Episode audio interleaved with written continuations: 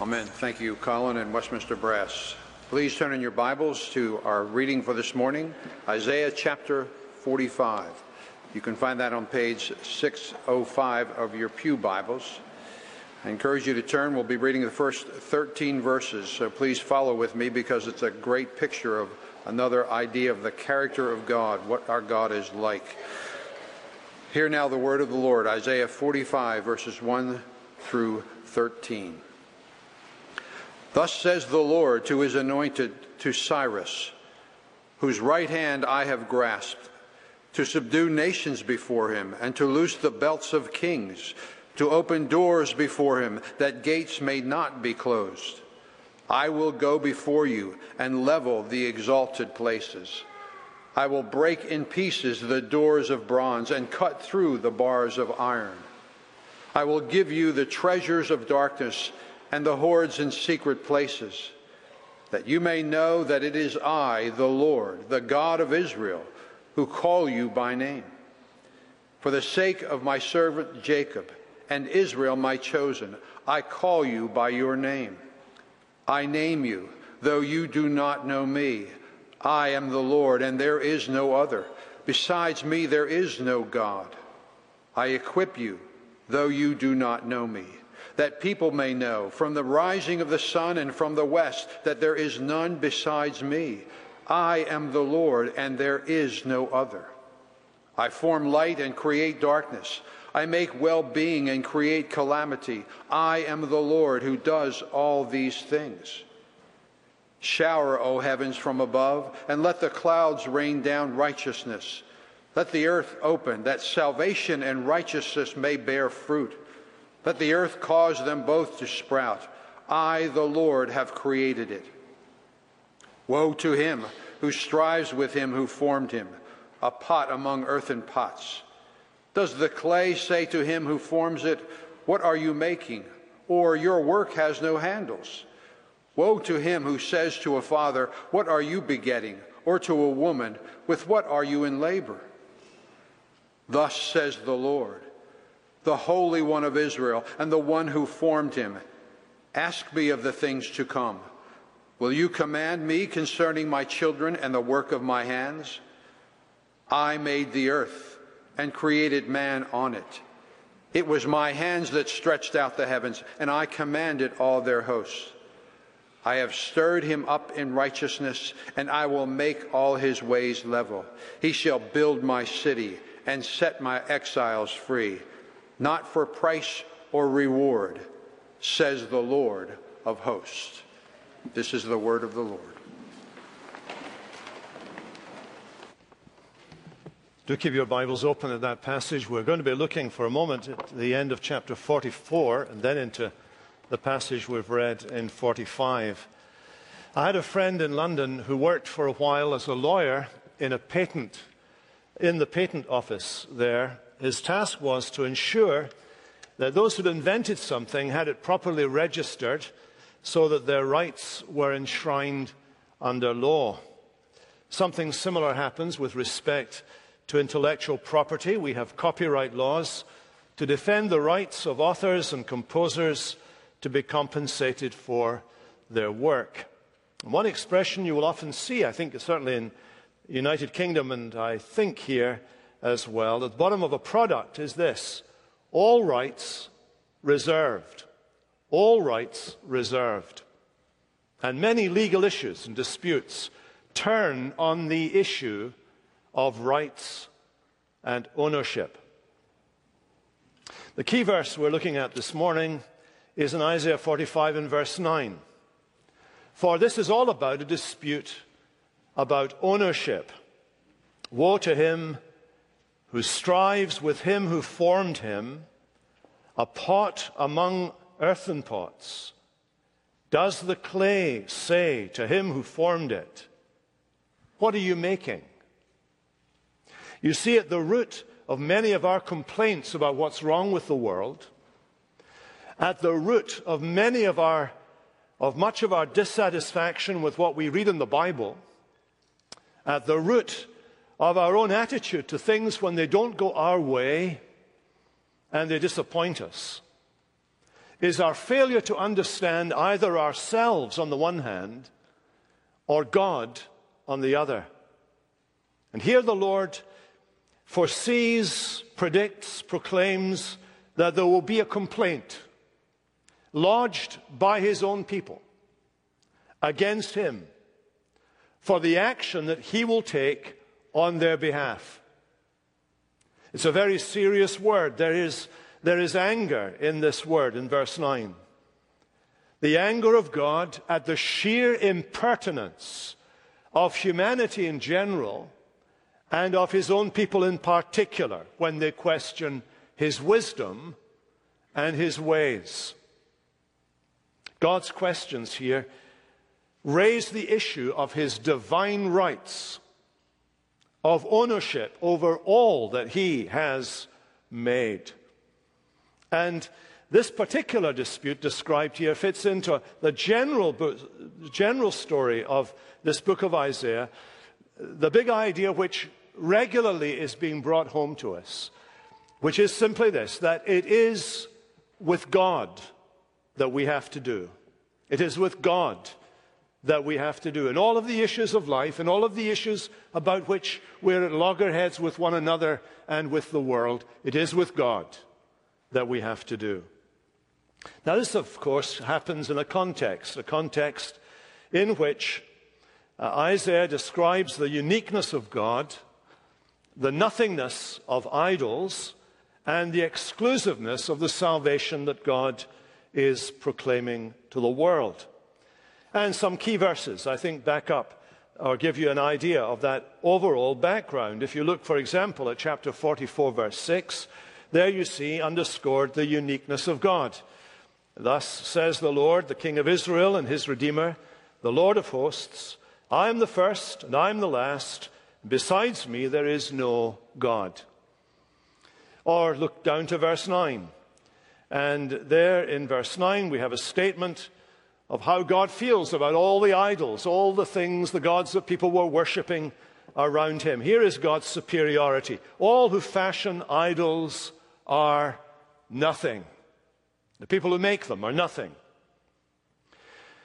Uh, your Redeemer, uh, sorry, and the things that they delight in do not profit. They are worthless. They're worthless. The people who make them are nothing. The things they make do not profit, they are worthless. Their witnesses, that is, the gods they make, neither see nor know that they might be put to shame. And you see what mind stretching irony that God uses as he mocks the lifestyle and the ideas and the philosophy of the pagans. Whether your idol is material, something you make with your hands, or or mental, something you create with your imagination. It is a human work. That is all it is. It is a human product. That's all it is. And therefore, it is liable to what humanity is heir to in terms of its nothingness and its destiny. Now, I want you to glance further down, verse chapter 44 to verse 24. Well, here we have a summary statement that acts as the introduction to the next step in the movement of God's revelation through Isaiah to Israel. Thus says the Lord, your Redeemer, who formed you from the womb. I am the Lord who made all things, who alone stretched out the heavens, and who spread out the earth by myself. This is a poem, of course, and as the poem progresses, it has an unfolding cumulative effect on us. And I want you to see that as we go through that shortly. But I, notice here in verse 24, here is a central declaration that is repeated over and over again. This little phrase I am the Lord, with uppercase letters. I am the Lord. Here in verse 24, in verse 3 of chapter 45, verse 5, and verse 6, I am the Lord. When you see those uppercase letters, it's translating a word sometimes transliterated into English as Yahweh, known as Jehovah to a previous generation. But summing up that distinctive revelation that was given to Moses, you remember, when God introduces himself as I am that I am. I'm just the God who is. I'm the God who's there. That's, I'm, I'm the God who's self sufficient, self existent, self revealing. I am. Everything else is made, everything else is created, everything else is something that's been put together. But I just am. I exist in and of myself. This is God's personal name. When God says here, I am the Lord, in, in the way it's printed here, it's more than just saying, I'm God, or I'm the master, or I'm the sovereign, or I'm the king. No, I'm the personal God who's introduced himself personally to my own people. People I've called my own people. And in this one expression are captured the, the reality of God's involvement with his own people in the world, his commitment to his people, his covenant agreement with his people, a commitment that stretches throughout eternity, from the past through the present, far into the future. And we begin to see that as it's displayed here. Who is he speaking to? He's speaking to Israel. Notice again, verse 24, as he addresses them. I'm speaking to you. The you is singular, by the way, and the yours are single, singular. The your and the you is singular, but it's addressed to a corporate body. He's referring to Israel, the people, the people as a whole, as a corporate entity. He's talking to you, Israel, the people of God. And he is asserting his rights over them. Do you notice that? He is their redeemer. He is your redeemer. He is the one who formed them in the womb. He created them. He is the God of all things. He's not only the God of Israel, but He's the Lord who made all things. Everything you can imagine, everything you can imagine, the universe around you, the earth on which you sit this morning. It comprehends in Hebrew everything the universe, the earth, everything that is made outside of God he made it, He formed it, He shaped it. It is His. And He's asserting not only His, his rights over His people, but He is stressing under, in particular, that they are His own possession. He has redeemed them, they are His own. He chose them, He formed them, He redeemed them, He created the universe, and He placed them in that universe. And He's asserting His rights over everybody else whether they acknowledge his existence, whether they accept his rule or not. So let's look at the flow of the passage.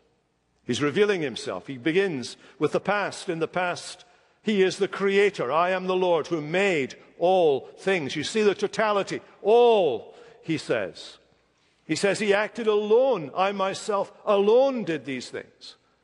I did these things by myself, that is, by my own initiative.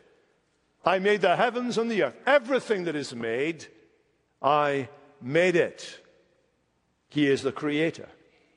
And he is the governor. Look at verse 25. He is the governor. Not only did I make these things, but I frustrate, I frustrate the sign, the signs of liars and make fools of diviners.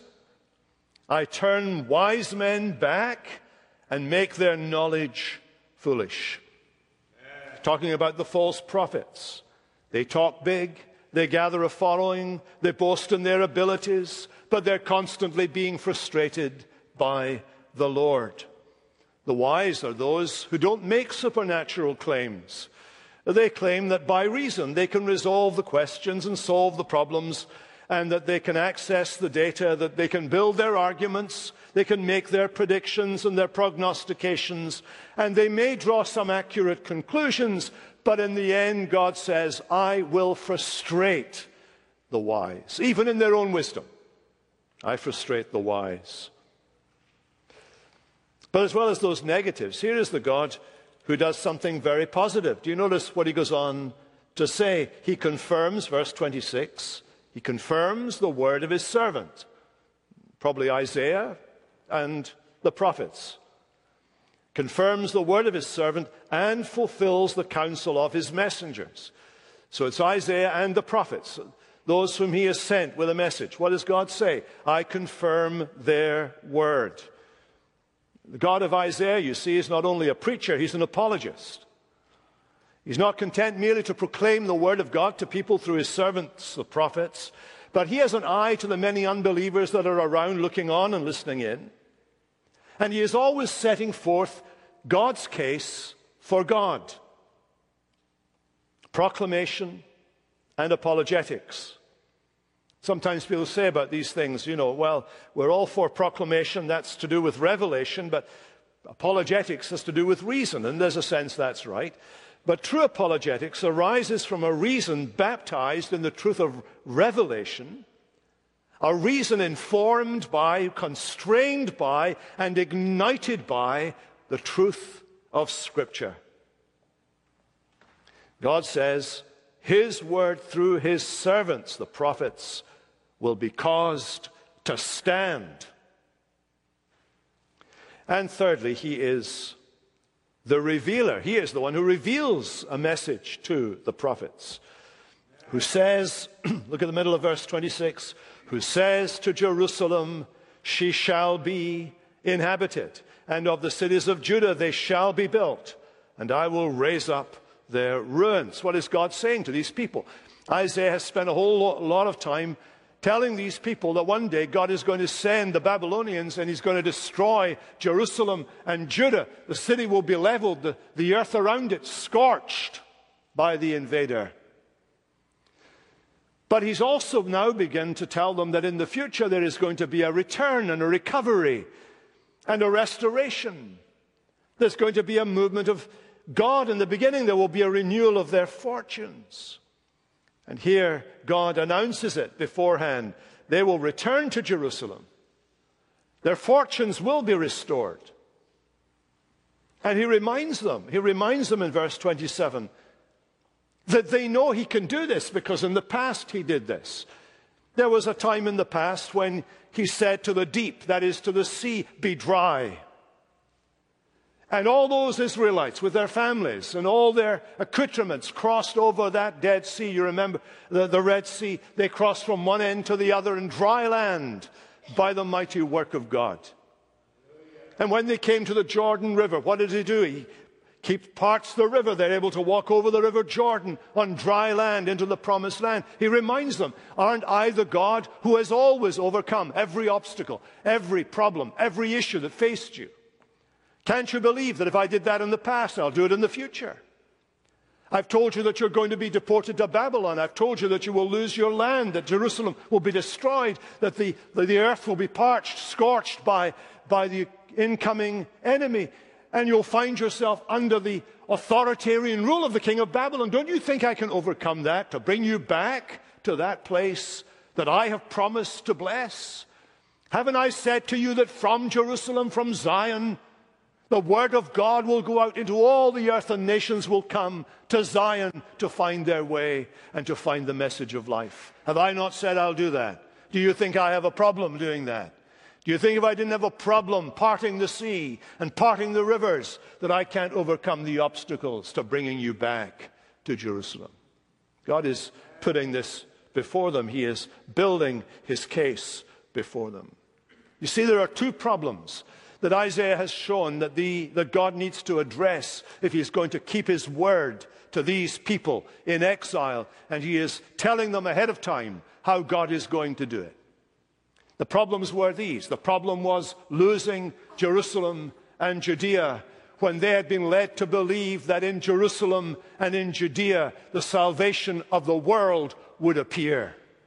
How can we get that back? There they are in Babylon for 70 plus years, and they're virtually enslaved. They have no mobility, no ability to go back, no money to use, no means to rebuild a nation, no freedom.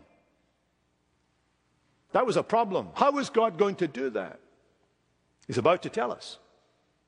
The other problem was the problem of the sin that had caused them to go into exile in the first place. What is God going to do about that problem? He is going to start telling us in greater detail in the chapters that follow in Isaiah here. But for the moment, there is the problem of the return. Before there can be a salvation from sin, there has to be a restoration of Jerusalem and the people going back there so Messiah can appear there. How is he going to do that? It's at this point God drops a bombshell. A bombshell. He's going to rescue them by means of a complete stranger, a foreigner. Listen to what he says I am the Lord. That's the background, remember. I am the Lord who says of Cyrus, verse 28, He is my shepherd, and he shall fulfill all my purpose. I want you to notice that God drops this bombshell without any hesitation. He drops the bombshell without any hint in the text of any need to defend his assertion.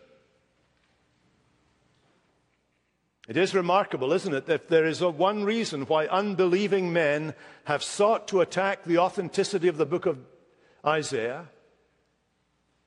If there is one reason, one verse that has caused unbelieving men to feel they have to chop it all up, for which there is no basis in terms of any manuscript we are aware of, it's always been one book for as far back as we can go. and in spite of the internal linguistic evidence of its unity, and in spite of the coherence of its message, and in spite of having dominical, that is, our Lord's official attestation to it having been having one author, Isaiah, in spite of all of that, if there is one reason unbelieving men have felt they could chop up this book, it is this verse. Why? because they cannot believe that the God who decided before the foundation of the world there would be an Israel and a Babylon and a Persia also decided there would be a, one individual called Cyrus that he would make king. And one individual to whom he would give the authority to let the people of God go back to Jerusalem and he made Cyrus. Before he made him in the womb, he had chosen him and he had formed his name and he had formed his personality and formed his character. Don't you think the God who did that before the creation of the world could let it slip to one of his prophets what his name would be? That's what God does here by giving the name to Isaiah. You have to find the explanation for why it is that the people of the Jews, who through all of their history, all of their history, had been idolaters. There was never a moment in their history in which they had not been idolaters. They're going to exile because they have constantly been idolaters. They worship the God of Israel, but they worship all these other gods as well. You have to find an explanation of why it was that after the exile, it ended. It never, ever reared its head again. They were cured fully, finally, completely. Do you know why it was? Because they had the book of Isaiah. They had these words of God who explicitly, accurately, I mean, God is challenging them throughout this whole period. When, it, when Cyrus arises, God's word saying to them, Look, I've been telling you this. When the Babylonians attacked them, I told you this would happen. When the Assyrians came, I said this is the way it would work out. Can anybody else do this? Can any other God do this? It cured them of their idolatry once and for all. That is the only explanation for the transformation of Jews after the Babylonian exile. Here is this word of God. It comes and it introduces this figure. He's already been alluded to earlier in the text as the one called from the north and the east to terrify the nations and set his despairing people free. And so it's got an apologetic value. God is putting it before us. Here I am, the God, the only God there is around, who's able to forecast the name of somebody 150 years before he appears on the stage of history. This is God's argument for God. Do you understand? This is God's argument for God. Look at the flow of the passage. This is not an intrusion into the story. This, this is part of the whole fabric of the argument that God is giving through Isaiah to the people of his day. It wouldn't work if it happened after the event. It only works if it happened before the event. The whole argument. But see, here's the problem. We have the problem of a supernatural thing. The people of Isaiah's day found this bombshell actually powerful in terms of its shock value. Its shock value. Because this Cyrus, who is going to, who is announced as my shepherd, shepherd is a kingly word, a kingly description. It's a word that's going to be used about the Messiah. He's going to shepherd the people of God. He's described here as his anointed. Look at verse 1 of chapter 45. That is his Messiah. This Cyrus is a pagan, idolater, who has no interest in the God of Israel, who never took any pleasure in the God of Israel, who probably never, ever, ever got to read Isaiah's prophecy about him. So here's my first principle you're writing notes, write this down. God reserves the right to use whoever he pleases to accomplish his purposes. This is where Cyrus steps in. This shocking news that this pagan emperor of Persia is God's Messiah. Now, in some senses, it shouldn't be shocking. God has already announced in chapter 40 through Isaiah that uh, Isaiah or Isaiah, I can't remember which one it is, uh, but one of those uh, pronunciations is the right one for here. Uh, those, and back in chapter 40, God reduces rulers to nothing, but he raises up whomever he pleases. Look again at chapter 45, verse 1. Thus says the Lord to the, to the anointed, to his anointed Cyrus, whose right hand I have grasped to subdue nations before him. Notice the conquests, the achievements, the successes of this pagan ruler are not down to circumstantial effects, not down to historical chance, not down to superb skill. It is the providence and power of God. It is that God took him and the nations fell before him because God was holding this pagan man's hand. Do you notice that? Not only that, it says, God goes before him to level the exalted places. He, he, moves away all the obstacles to this man's advance in his career as a politician. He breaks in pieces doors of bronze, palaces, castles, strongholds are broken down in, before this great figure as he emerges to get, to get his day in the sun. And he has given the treasures of darkness, the things that have been secreted away uh, and squirreled away and hidden in, in vaults, uh, are, are exposed and they're taken, and he builds his treasury and he becomes wealthy and he becomes great. And here's what God says to this man through the prophet about this man It is I, the God of Israel. That's how he knew him. God of Israel who call you by your name. I called you by your name before you were ever born, before you were around, and I said what I would do. It's written down. It's written down. I call you by your name for the sake of my servant Jacob and Israel, my chosen, for the sake of my people. I've chosen you. I'm going to work through you. I name you, even though you don't know me.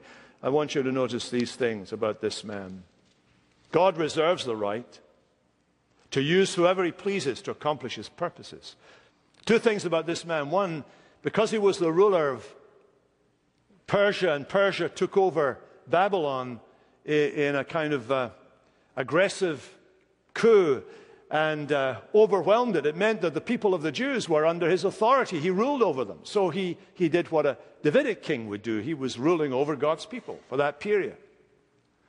Not only that, when the time came, he was the one who came up with the idea of sending them back and rebuilding their temple, and he funded, as well as freeing them to go back, he funded the enterprise and he allowed it to happen. So he did two things that a Davidic king does he ruled over God's people, and he ensured the rebuilding of God's temple.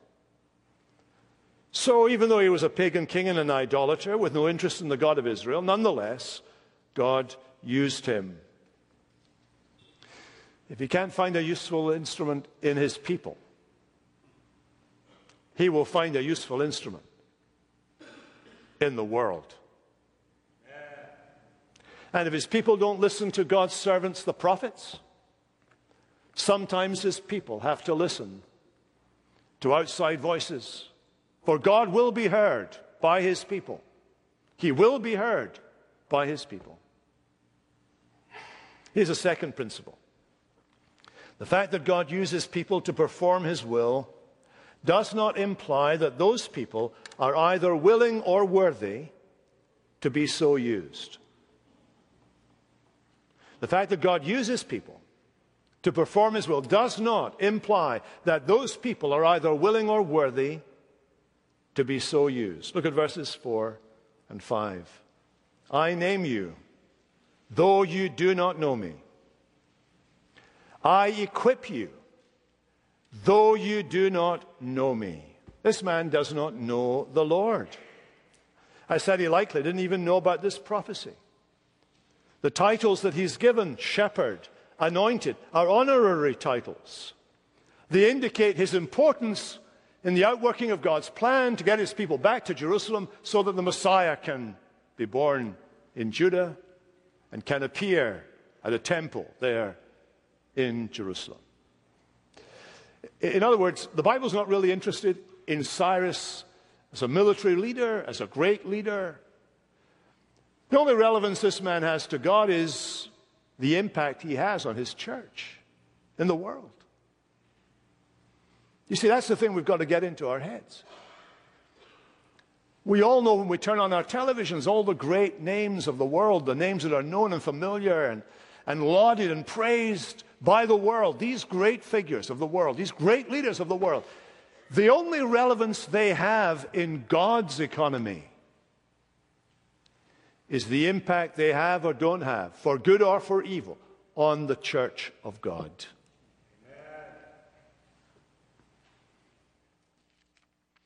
Do you believe that God can use a pagan man like this. We, we discovered, I say we, I'm using that royal, we, we discovered a, a cylinder called the Cyrus cylinder. I had absolutely nothing to do with the discovery of it, but we discovered the Cyrus cylinder. And in that cylinder, it tells us that Cyrus was a worshiper of Marduk, who was the chief god of that region. That's who he believed in. So, although God may save only those who believe, God may use whomsoever he pleases. That's what uh, we need to get our heads around. There was a man called William Wilberforce. He was a, a godly man. He hated the slave trade. He wanted to end the slave trade. He had the passion for it. What he didn't have were the political niceties to make it happen. But he had a friend who was well placed in order to use his political skill in order to get some movement on the slave trade issue. The friend was named William Pitt. William Pitt, the younger, was the greatest prime minister that England ever produced and probably one of the few intelligent ones that they ever had. And he was a very bright man. Uh, Churchill was bright in a kind of visceral sense. But uh, William Pitt really had a brain. He was a, a massive, had a massive brain, um, intellectual weight. But he was an unbeliever. He was an unbeliever. But William Pitt lended his support to William Wilberforce. And together, it was William Pitt in the end who got enough votes there, who massaged the egos of people who were going to be hurt by the ending of this great economic force within British society. And in the end, he used him to bring an end to the slave trade at enormous cost to the British economy of the time. Billions, in billions, multiple billions in modern terms. Can God use an unbelieving man? Yes. Can God use an unbelieving movement? Martin Luther thought so. When Islam was sweeping across Europe, Martin Luther said of Islam, it is the rod of God against an unholy church. The rod of God against an unholy church. It would shock the Jews that God would use a pagan and an idolater to worship, uh, to work out his will in the world. Just as it would shock people in Jesus' day that it was Pilate and the religious authorities that worked out the will of God, which was that the Lord Jesus should be crucified, dead, and buried, and then raised from the dead. They did what God's hand and plan had determined to take place.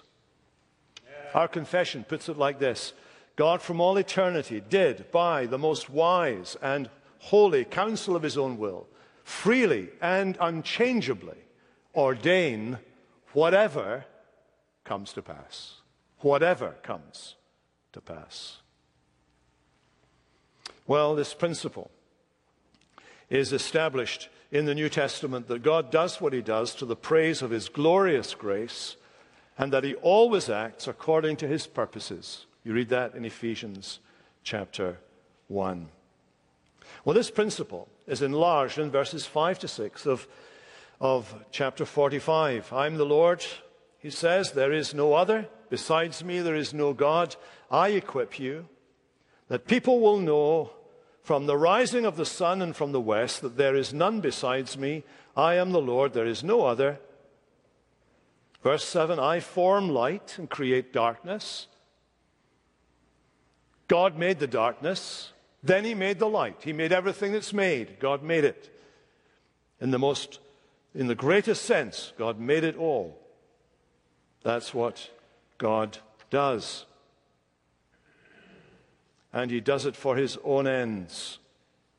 He names him, he proclaims to him that he is the only God, and he speaks to him. Now look at verse 9. Woe to them.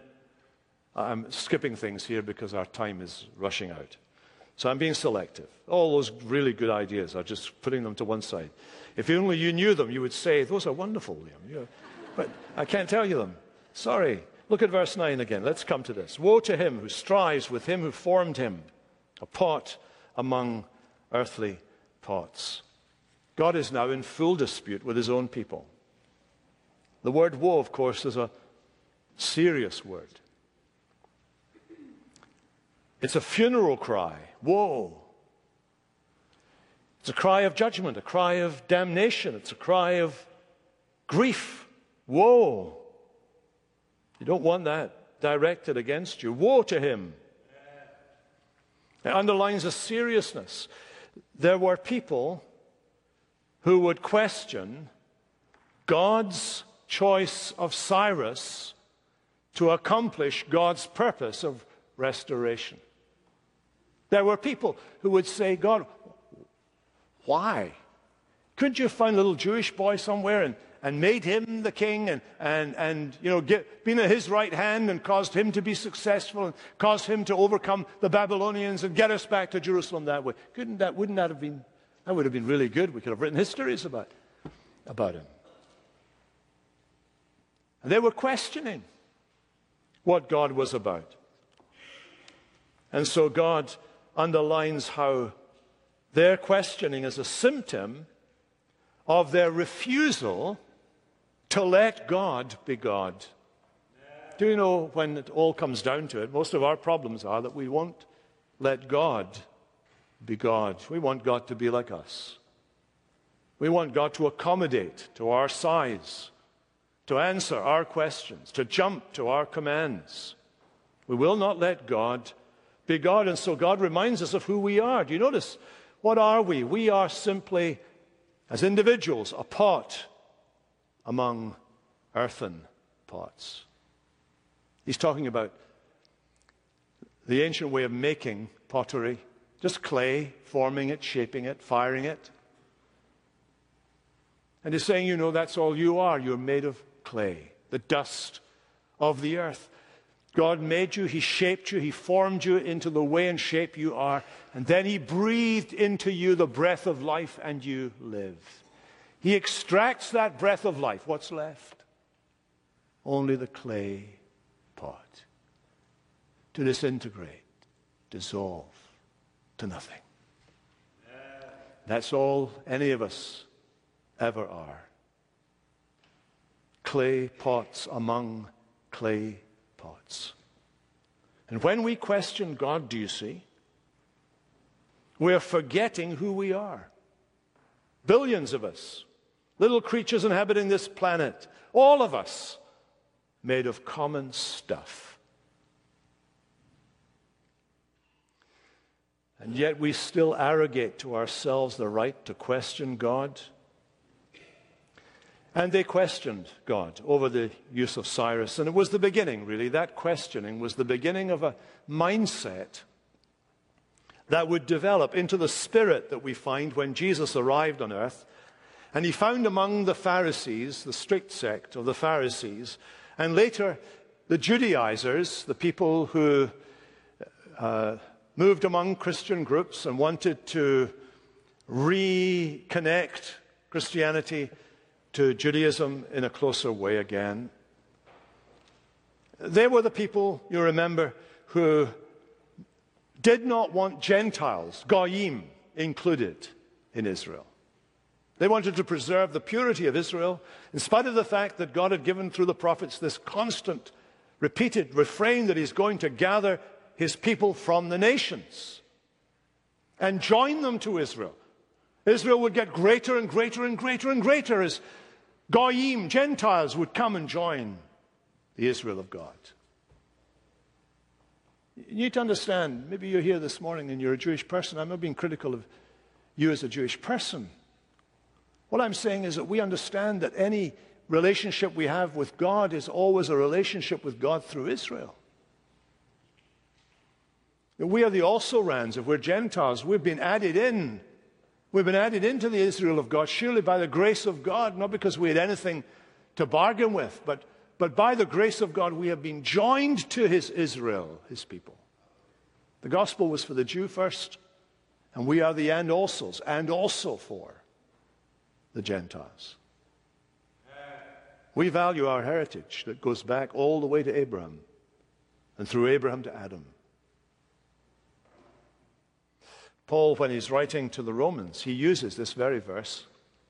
When he's dealing with the questions of people who are, who are saying, you know, if, if God has determined what's going to happen, then, then what right then does he have to find fault in me?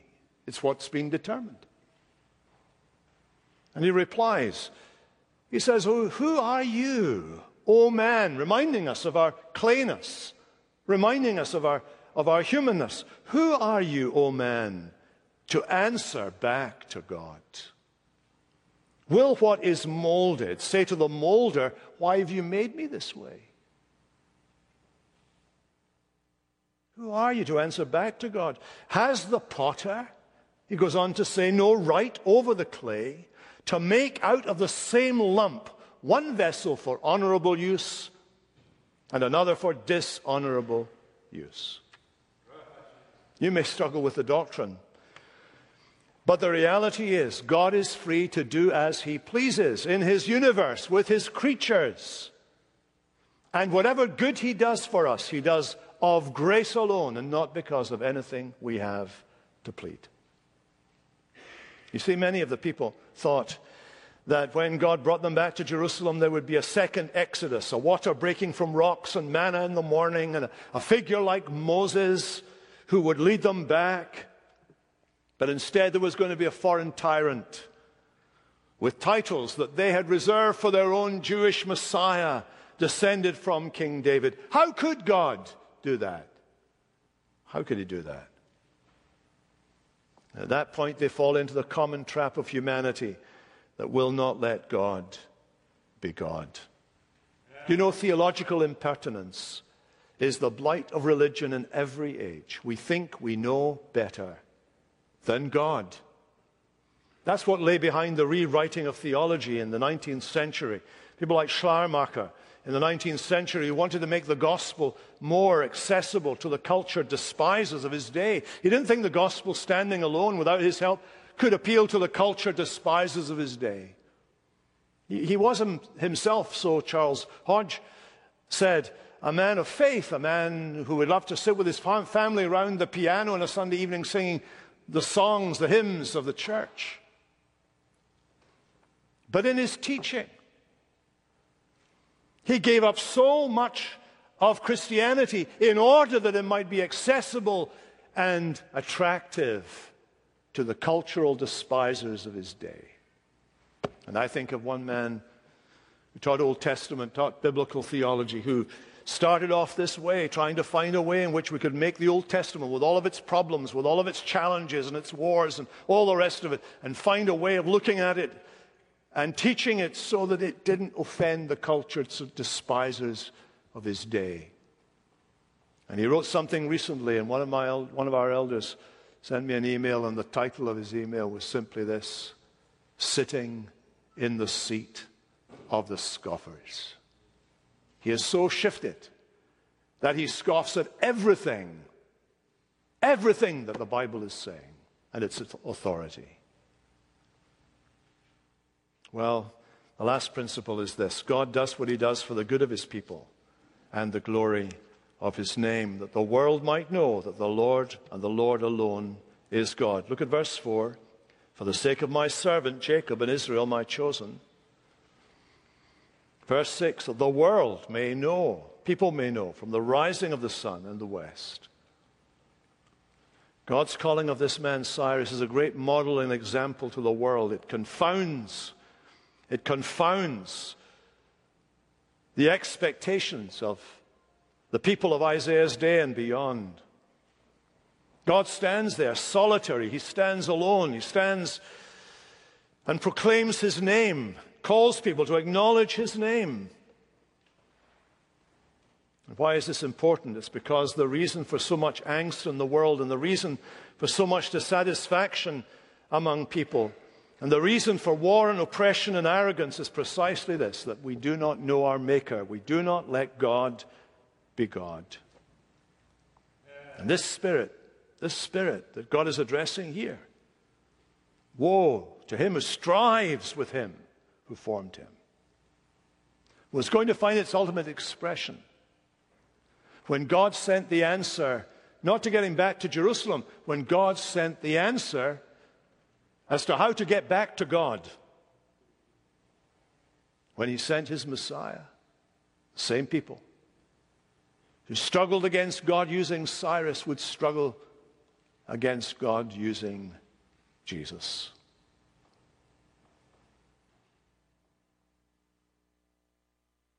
Do you have an argument with God this morning? Do you have a controversy with your Maker? Let God be God and every man a liar. Let God be God in this church. Let God be God in your life. Let God be God. In our theological colleges, let God be God in the proclamation of His Word. Let God be God. Father, we pray that you would give us the grace to embrace you in all your fullness in Christ. We pray in His strong name. Amen.